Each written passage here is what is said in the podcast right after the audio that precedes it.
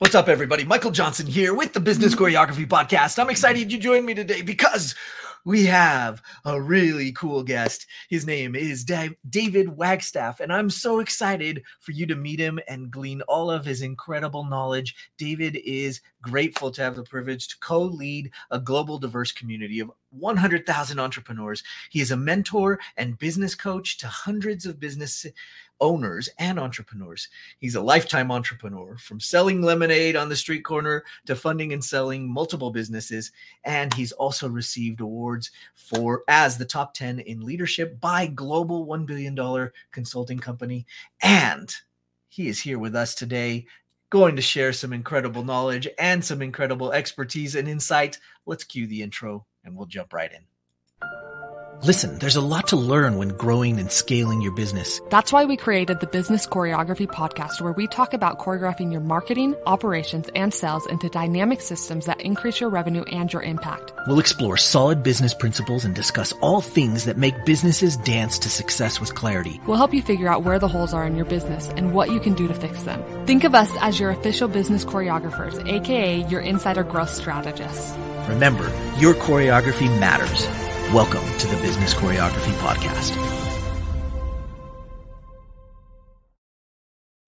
David, welcome to the show. Thank you so much for joining us today. Oh, thank you, Michael. It's great to be here with you today. Absolutely. So excited to share your journey, share your story, tell everybody about how you got here, tell them what they're what you're up to. So first, we're going to start with your backstory. It's never a straight line journey when you're an entrepreneur and uh, and that's crazy. So we're gonna go back to the beginning. I want to start with your story. You've told me some of it, and it's it's great, and I want to make sure we share that with everybody. Uh, thanks, I appreciate it. So, like many entrepreneurs, I started early. I started you know, selling lemonade. True story. I actually was one of those kids doing it, and I sold buckets of lemonade, whereas other kids sold cups of lemonade. It wasn't because I was the best entrepreneur at seven years old. I didn't even know what the term meant but it was because I would have the good fortune of being on a really, really busy street corner. So a couple of entrepreneurial lessons there. One is location matters, and there is a lot of times it's luck. I didn't choose the location; my parents did, and not because they wanted me to sell lots of lemonade, but it's because it's where they chose to live. So that's the beginning story of it. Is really, you know, you, you try something as a kid, you have some success on it that builds your confidence, and you're like, wow, this is actually kind of cool. I like this. And so then, you know, went on. I don't know how long. I'll probably just cover that for right now, unless you want me to go further in the story. You keep going, wind me up, and I'll go for a while. no, I love it. I mean, what a cool beginning and a cool start. I feel like a lot of us as entrepreneurs can really relate to that and and know that that's the case. You said something that's really important and I want to dig into it before we get too far down the line of the story. You said location matters in today's marketplace and in today's uh, arena of business being online is sort of a prerequisite these days to having a business. You got to be online, you got to have a presence, but it's now refined itself to being even more particular about location. Tell us how location is different now with the internet age compared to being on the right place in the right corner. So, Michael, I love the question because today it is online, right? So, when I started my first business, it was management consulting. And so I didn't really need a physical location. You know, I used a home location. So the online location is making sure things look professional, making sure you have a professional brand. I built and sold a management consulting company that I operated from my house, which you couldn't have done 30 or 40 years ago. But because the brand was professional, that's your location today. So when people go to your website, it has to look great or at least professional at a minimum. That business, I think we updated the website three or four times in five or six years. But at the same time, each time we're building credibility with our customers, and customers buy trust. So part of the location today is how you build authority, how you build trust. So that's kind of the replacement to a physical brick and mortar, even though this is actual brick. And I know the sun's coming in here bright today behind me, so it looks kind of washed out, but it's a real wall. yeah, I was wondering that it's it's great looking. Actually, the the light is perfect because it points right at you. the designers are all thinking that's great. It's it's epic. Um, I love that. Tell us a little bit more about uh, that journey of of having and creating a, a management consulting company and then going all the way through the process of selling it. I mean, that's that's a, a huge phase from creating it to giving it up and selling it you know something that you that was your baby essentially. Yeah so if we look at the journey of the first management consulting company i set up so the first thing is i knew i wanted to do something entrepreneurial. I already talked about the really really early days of lemonade stands. Lots of other kid-based businesses that were selling things like trading cards and all of that. So i knew i had this passion. But when i went on to get my mba finance accounting new venture creation I knew that entrepreneurship was in the future. So worked for the big companies. It all ties into how I started this first business, all part of that journey. And I worked for big consulting firms like Price Waterhouse and KPMG.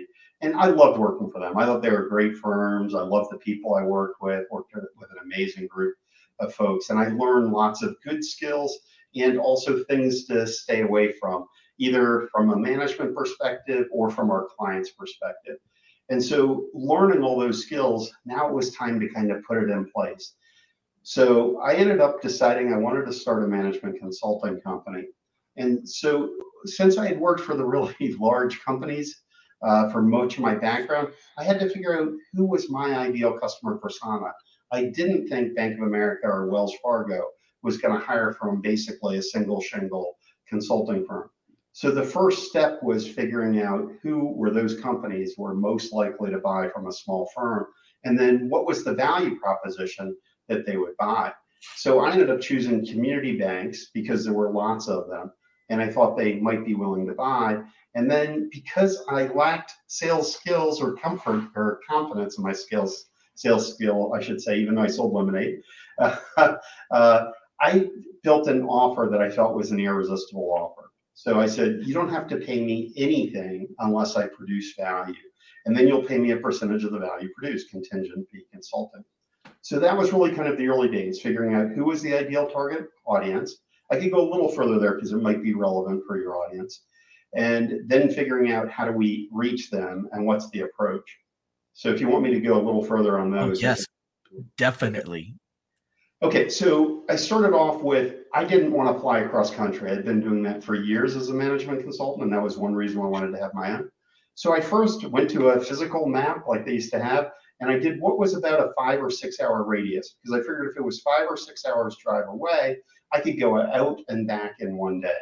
Right. And so that made sense. I think I ended up with 650 banks that were in my geography within the five hour radius. Wow. So a big market. So that was too big though, because you can't reach out to all 650 in an easy way and reach the right decision makers. And I knew my target audience within the bank was likely CFOs, COOs, maybe the CEO, and some other senior folks.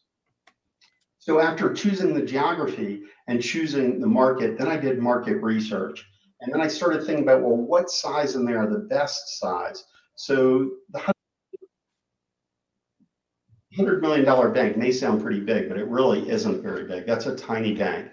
So right. when you get into a billion dollar bank, you end up having 100, 200 employees typically. And that's big enough where I figured they could afford the rates that I wanted to be able to charge. Right. And so you start looking at what's the size fit, what's the pricing, who's likely to buy.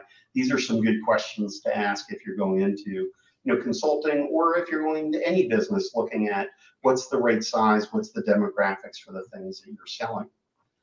And then from the 650, I thought, well, again, that's too many. And so I broke that down into those that were the right size and had other characteristics that were favorable. I didn't really want to go six hours, you know, every day. And so I went more local. And I ended up breaking that down into 45. The 45 were my eight priorities.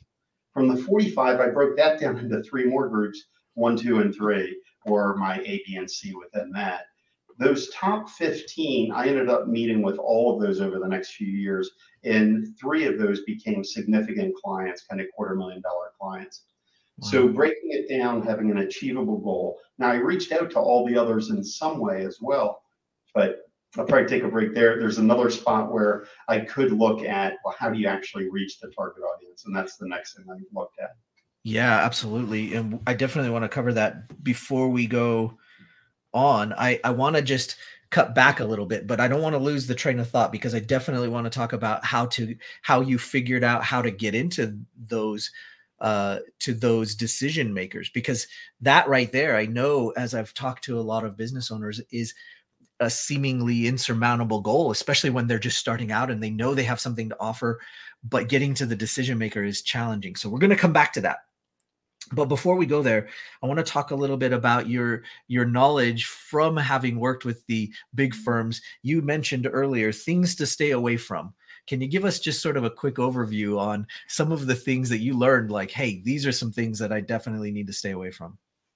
Uh, so, a couple things. One is analysis paralysis. So, lots of the big companies will study and study and study something for years, and they'll never actually move forward. So, that's one common thing that happens.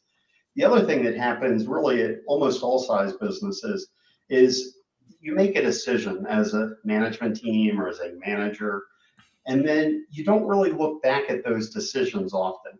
So, three or five years, there may be a lot of other things that have changed in the systems and processes, but you don't go back to say, does that one still make sense? So, I worked with clients that were doing things that nobody was using. You know, it was just that, hey, we've always done it this way. We have this time card system, and so we collect time cards from the sales staff. Well, they were no longer using it because everything else was automated and whatnot. So that kind of thing happens. So sometimes you have to look back. One other one other piece of advice is always look for the magnitude of the opportunity. So you need to begin to prioritize what are those things that are likely to be you know million dollar opportunities if you're working for a larger company or you know 100,000 maybe for a smaller company and look at what are those things that you can impact so you need to begin to prioritize those opportunities wow. I'll give you one more example, sorry, on the look back. So I also worked for a nonprofit. After I built some consulting companies and had a chance to sell them, I looked for what is it that I'd like to do. And I decided I wanted to give back in the community. So I worked for a nonprofit. One of those look back things was there's workers' comp insurance. And so when I started prioritizing the opportunities, workers' comp insurance was not one or two on the expenses, but it was in about the top 15 expenses. It was a couple hundred thousand dollar a year expense for this organization. So I started looking at that. I'm like, well, I wonder what's the source of this? What causes the rate? And so I talked to the insurance agent. They're like, no, no, no, it's state regulated. Nothing you can do about it. Love hearing things like that because that always makes me feel like there's something to do something about this. And so we looked into it. We ended up getting over a $200,000 rebate check for that nonprofit, which was significant, about 20% of their operating budget wow. for a year. So, so it was really, really significant. And uh, that was just by looking back and saying, what are the big expenses? And the point on the workers' comp is it had been set in 1985 when they started. They were rated, but you know, 20 years later, nobody had looked to say, is that rating still relevant for this organization and the services they're, they're offering? And I misstated 20% was wrong because they were actually about a $5 million budget. So. Wow. Wow. No, I mean that's incredible. And and it, it speaks volumes towards actually gaining the skill and having the experience, having done it, and then being able to take it and turn it into your own thing.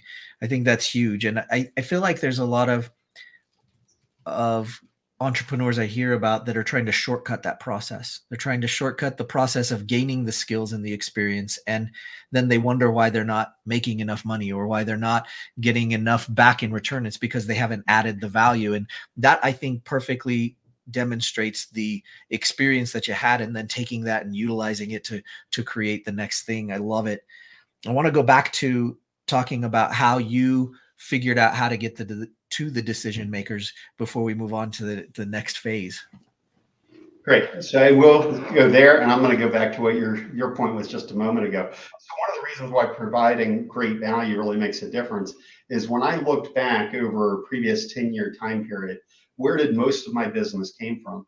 It was either repeat business or customers that referred me to someone else, or maybe the customer went to a new organization and they're like, this is the person we need to bring on board. So building the reputation for delivering great value becomes a huge source for future revenue if you do it correctly. So that's yeah. really, really important. Yeah, absolutely. You know, your other question though was how do we get into the decision makers? How did how did I do that? So first, one of the things a book I recommend is Talking to Humans. This was before I had read the book, but I kind of picked up on some of the concept there. Talking to humans is what questions do you ask people when you go into business? You don't typically want to ask questions like, hey, I'm going to go into this business. What do you think? Do you like it or not? Because those people that are predisposed to give you positive answers will say, oh, it's wonderful. Go jump off the cliff. You know, whatever you're planning on doing, they'll just give you positive answers because they're super supportive. And then there's other people in your life that are the naysayers. They'll always say, it'll never work neither of those answers are useful to you when you're setting up a business. So what you have to know is to ask questions of people like, where would you go to buy this service? So that's the kind of question I asked a friend of mine.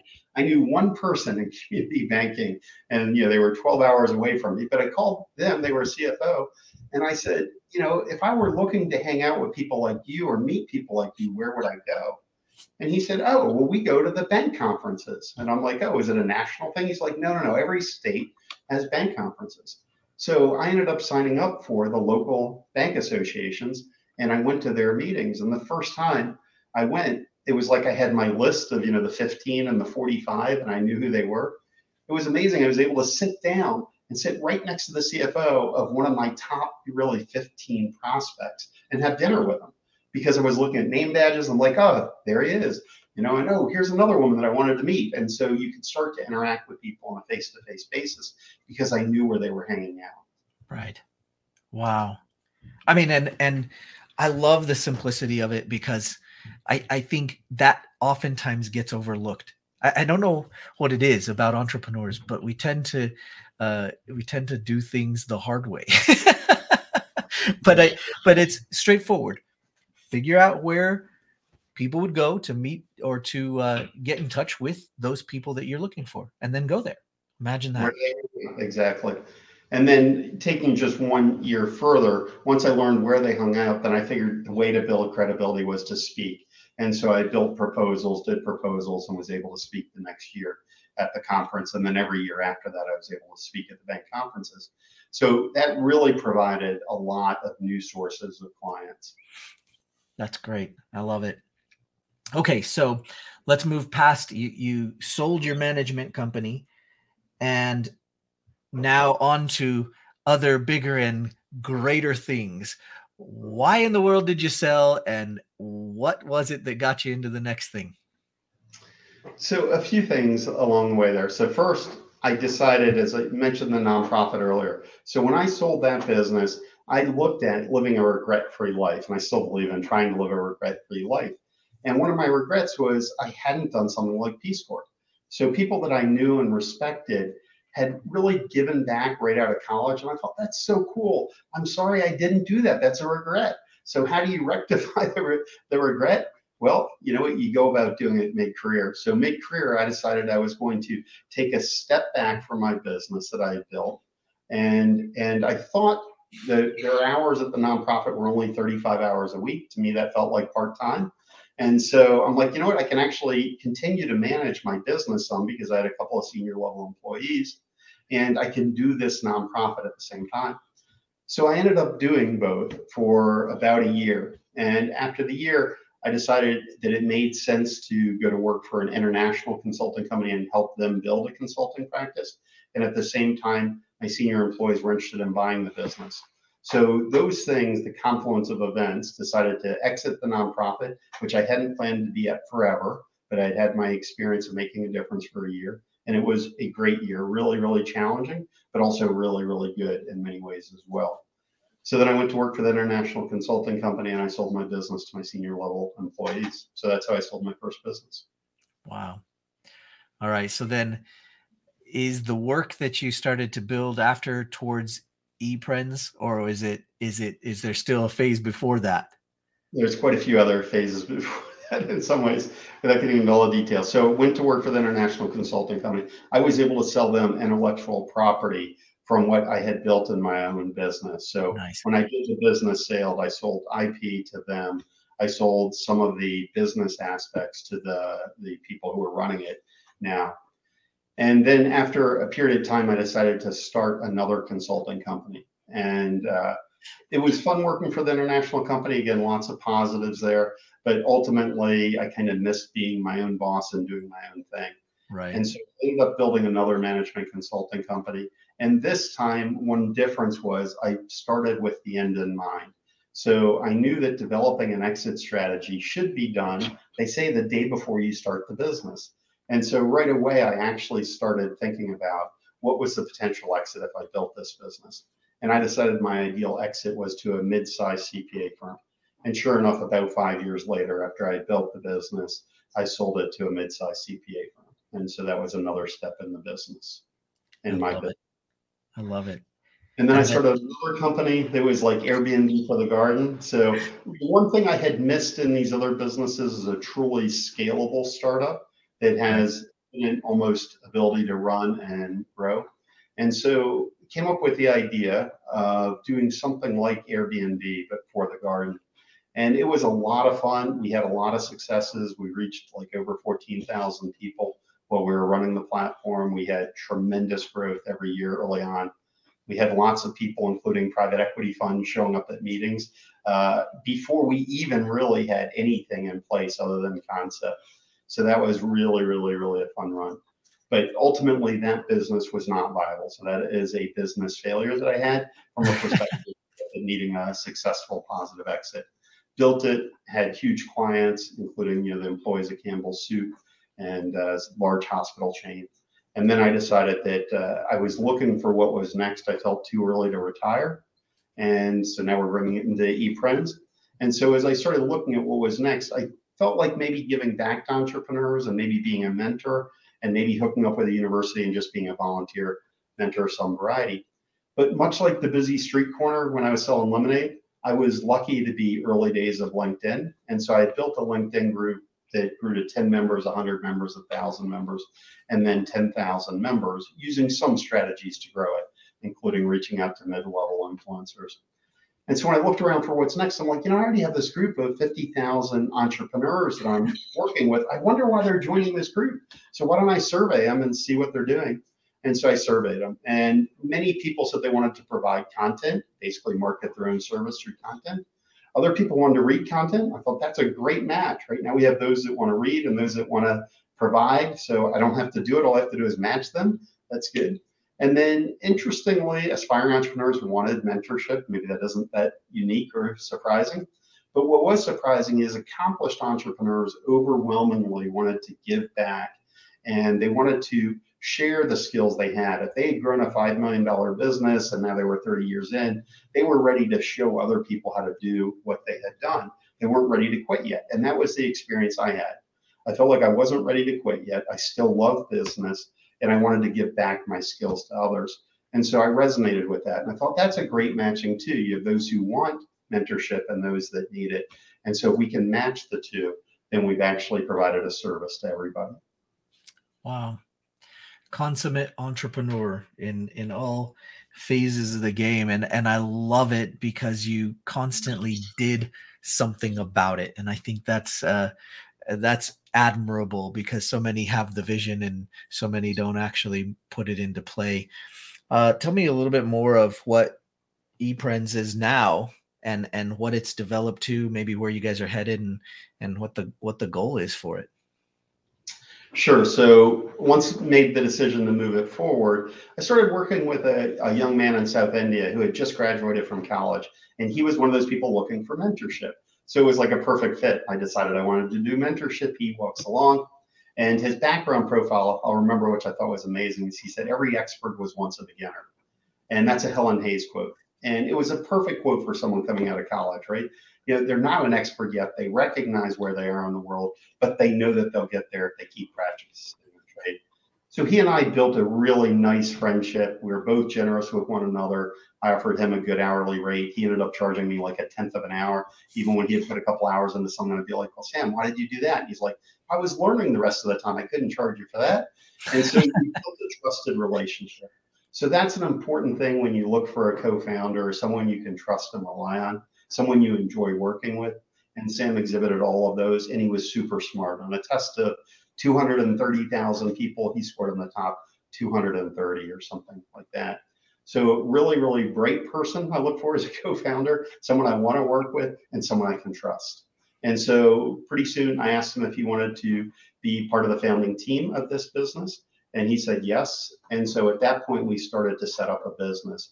We had some other data points that led us to believe this was potentially viable and uh, you know had some market demand in, in there. And so we went live uh, in May, uh, five, four years ago and we added on 125 people the first month, and every month thereafter we were growing at that rate. And so we eventually added on some staff, and COVID was an accelerator for us where we started growing by 3,000 members a month. Wow. And we added on a team of people to help onboard people to get that personalized custom experience. And our mission from the start was making a meaningful difference for 100,000 entrepreneur, entrepreneurs, regardless of their differences all over the world. So we set that mission. We kept that mission to this day, with we, the exception of we added two new words last October, which is we made it more focused on social impact entrepreneurs. So we want to make a meaningful difference for 100,000 social impact entrepreneurs all over the world, regardless of their differences. We believe if we can succeed in that mission, we can actually change what it means to be human. We can make a difference and you know, put a drop in the ocean of what it means to be human. I really should say we're not going to completely transform it, but because those entrepreneurs are making a difference for other people in space of equality, spaces of uh, sustainability or climate, and other issues that matter to the world. So that's what we're doing today.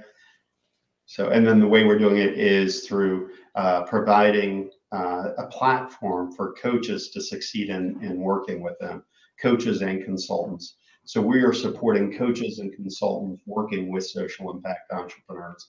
We're supporting them through coaching. We're supporting them through providing systems, platform, and other things, tools that they need to succeed. Wow.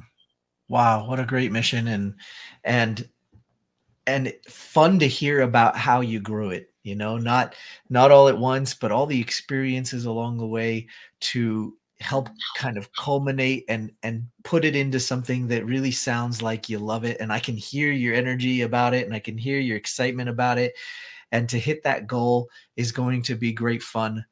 Uh how cool is that? I i want to know a little bit more because there's i'm sure that there are some listeners out there that are thinking to themselves gosh you know uh, i want to know more about how he's doing that and about what I can do to participate. I believe in that goal. I believe in that concept. So talk to us a little bit more about if somebody's hearing you right now and they're thinking, yeah, I want to get in. What is, what's it look like? What is, what happens? Okay. So first there's a couple of types of individuals that would be great for this. Social impact entrepreneurs, people that want to make a difference in the world. So if you're someone out there today and you're either already going and you know building a solar company or building regenerative technology or doing something for equality whether that be gender equality. Maybe you're a coach that works just with women because you believe in gender equality. Or maybe you're someone that uh, believes in economic equality and you're working with people in a part of town that may not have economic uh, uh, access to resources so we work with folks like that on helping them to succeed. So that's our end, you know, group that we're really working with. But along the way, we're working with coaches, and we because we believe we need 3,600 coaches on our platform within about the next two years to serve our goal of reaching the 100,000 entrepreneurs. We have team leaders effectively. We call them, uh, you know, coaching partners or coaching leaders the coaching leaders each will have 60 coaches on their team. And then the 60 coaches in turn coach 30 uh, end entrepreneurs. That ends up being 108,000 entrepreneurs. So that's how we get to our goal of 108,000. We have 108,000 in our LinkedIn group, but in order to make a true meaningful difference, we know that it really takes one-on-one uh, care and understanding the business, understanding the challenges, the things that they're facing. And one thing I'd like to clarify is a lot of times when people hear social impact entrepreneurs, they think, yeah, but I don't really want to volunteer. Social impact entrepreneurs are not volunteers. They're people who are making a living. It could be a $100 million business that's doing regenerative technology in uh, utility or something like that. So there's no vow of poverty in this. And a matter of fact, we actually think the vow of poverty would defeat the purpose of making a meaningful difference because what we want attract the best minds out there And the best minds deserve to be well compensated while they're making a difference in the world. That's our goal. So we are a public benefit corporation or a B Corp for short, making a difference in the world and also achieving financial goals. So that's that's what we hope to do for our coaches, or that's what we're doing for the coaches and the entrepreneurs as well. Wow. Very cool. Well, I'm sure that there are some people that want to connect and find out more. What are some of the ways that they can get to you and, and connect to what you're doing? Uh, so, thanks for that. I'm pretty accessible. LinkedIn is the primary way to reach me. Uh, I find that I get way, way, way too many emails, maybe five or 600 a day, and I go through most of them in 15 minutes at the end of the day. So I can't really respond to most of those. But on LinkedIn, I typically do look at my messages and uh, and get through those and respond in some form. So it's uh, I think it's just dwagstaff at. Uh, I would have to look it up actually. The uh, LinkedIn we can make sure we get it to you. But if Absolutely. you look up David Wagstaff on LinkedIn, you'll see that I show up. Uh, Very so, easy. Yeah. Yeah. Awesome. And uh, I believe they can go to eprenz.com, right? I should mention the website too, eprenz.com. You can connect with us and learn more about that. Thanks for that. Absolutely. Uh, I'm glad to be able to share it. Glad to be able to direct people uh, your way. Guys, go reach out and go check out what ePrenz is all about. This is some cool stuff. And you know from listening to this interview that David has his stuff together. Man, what a what a cool journey! What a cool path. Do you have any parting words for us? Uh, you know, for all the entrepreneurs on their journey, all of them trying to figure out their way in the in the world. So let's see. So first, I mean, have fun doing it. Enjoy the ride. You know, it's really it is a journey. You only have one go. At least I believe that at life. And so, you know, make sure that you're enjoying what you're doing every day. And uh, I think that's really the main advice: is enjoy what you're doing. If you have passion for it, if you're really committed to it, uh, you know, there's a lot of ways to solve problems. That's part of the fun of entrepreneurship. And it may take a little while, but you know, stick with it and keep going. I love it. David, thank you so much for joining us today. It has been an absolute pleasure. And all of you guys listening, don't forget, keep choreographing your business over and over again. You got to keep working on it. We'll see you guys next time on the next episode of Business Choreography. Take care. Thanks, Mike. Thanks for joining us today. Want more business choreography? Check out our website at bizchoreo.com to find out more. And find out how the choreography for your marketing, operations, and sales can raise your revenue and create more impact. Remember, every business needs choreography.